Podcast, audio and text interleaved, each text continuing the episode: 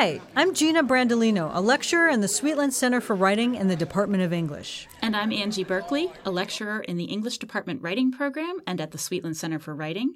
And this is Behind the Scaffolding, a podcast where we talk to writing teachers about the hows and whys of what they do in their classrooms, coming to you from the University of Michigan. So, Gina, as I was thinking about our podcast and getting very excited about it, I had an experience very much like one of the best experiences that, you, that can happen to a teacher. When you're planning your lesson and you're immersed in the world of the lesson or the text, whatever it is you're teaching, and you come across something by accident that is just a perfect little gem in the crown that is your lesson, this happened to me. I was looking through my Facebook feed and I saw on the feed of my friend Melody Pugh, who is my former neighbor and a graduate of the English and Education program here. Melody was soliciting suggestions for poetry about walls for a collection she was thinking of curating, and someone suggested this amazing poem called, wait for it, Scaffolding! What are the chances? I know! By Seamus Heaney, so I'm going to read the poem now.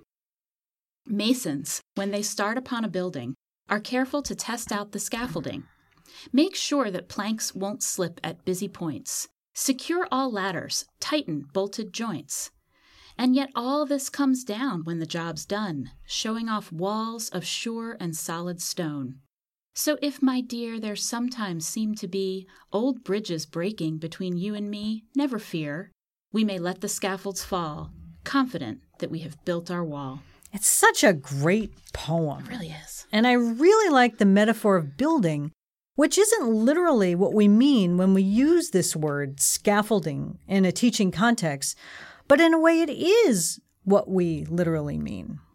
I remember the first time I heard the word scaffolding used in a teaching context, which was back in 1997 when I was a brand new doctoral student at Indiana University.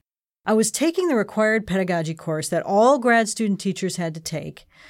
And look, up to this time, I'd been a devoted student, I'd been a peer tutor, and after I got my master's degree, I'd even taught an English course of my own at my local community college.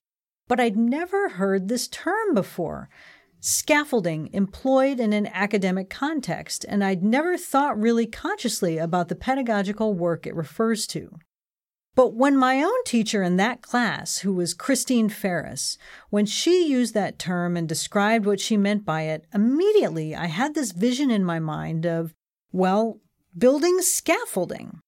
My stepdad worked construction, so this was a metaphor I immediately got because of experiences I'd had watching him work or hearing him talk about work. And I cannot tell you how happy I was for this metaphor at this exact moment in my academic career because my years spent earning my master's degree were a time of realizing, well, first of all, what a first generation college student was.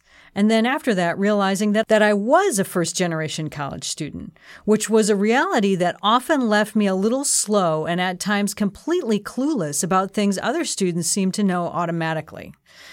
But this, scaffolding, here was a thing that I knew, and I knew because of my blue collar roots. And I think the familiarity of the image it conjured in my mind dovetailed with something else. This thing that we use so many abstract terms and ideas in academia. So many things are not easily visualized, but the immediacy and concreteness of the metaphor, the way it is, like I said earlier, sort of literal, has always made me happy. Yes, I could not agree more. And interestingly enough, the first time I heard the word scaffolding used in a teaching context, I assumed that it was one of those sort of abstract, jargony terms. I first heard this term during my orientation before I started working at Sweetland in writing workshop. And it was just me and one of my friends, Karen McConnell, um, who also did her PhD in English literature here at the U of M. So neither of us had a writing studies background. So we were sitting there with Naomi Silver, our associate director at Sweetland, and we're reading over this manual of best practices for writing workshop, which is when students bring in their essays, whatever they're working on, and get one on one feedback. And Naomi says to us, Okay, do you guys have any questions? And Karen goes, Well, yeah, this guideline right here that talks about identifying patterns of error and teaching the correction in a scaffolded way. what does that mean in a scaffolded way?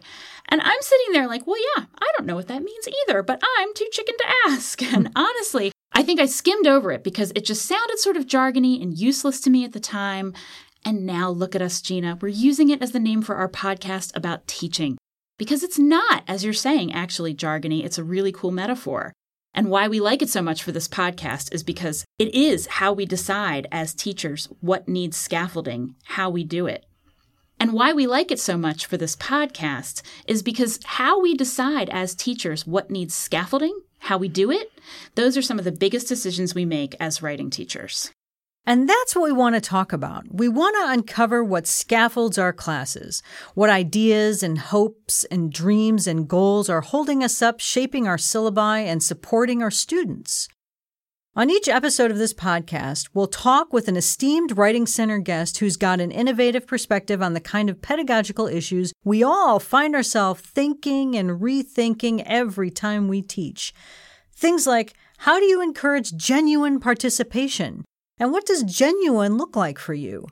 What's your teaching persona all about? And how do you make grading fun? Grading can be fun, Gina. We're going to find out. And we want to find out from the most esteemed writing teacher guests of all, lecturers who teach writing here at the University of Michigan. So we want to hear from you. If you have an idea about teaching you'd like to talk about on Behind the Scaffolding, get in touch. You are all on the front lines of teaching. You're experts. We know you have great ideas and we want to hear from you. We can promise you scintillating conversation, free food, and swag. So contact one of us. You can contact me, Gina, at gmbrand at umich.edu. That's G M B R A N D at umich.edu. Or you can contact me, Angie, at berkleya at umich.edu. That's B E R K L E Y A at umich.edu. Hope to hear from you soon.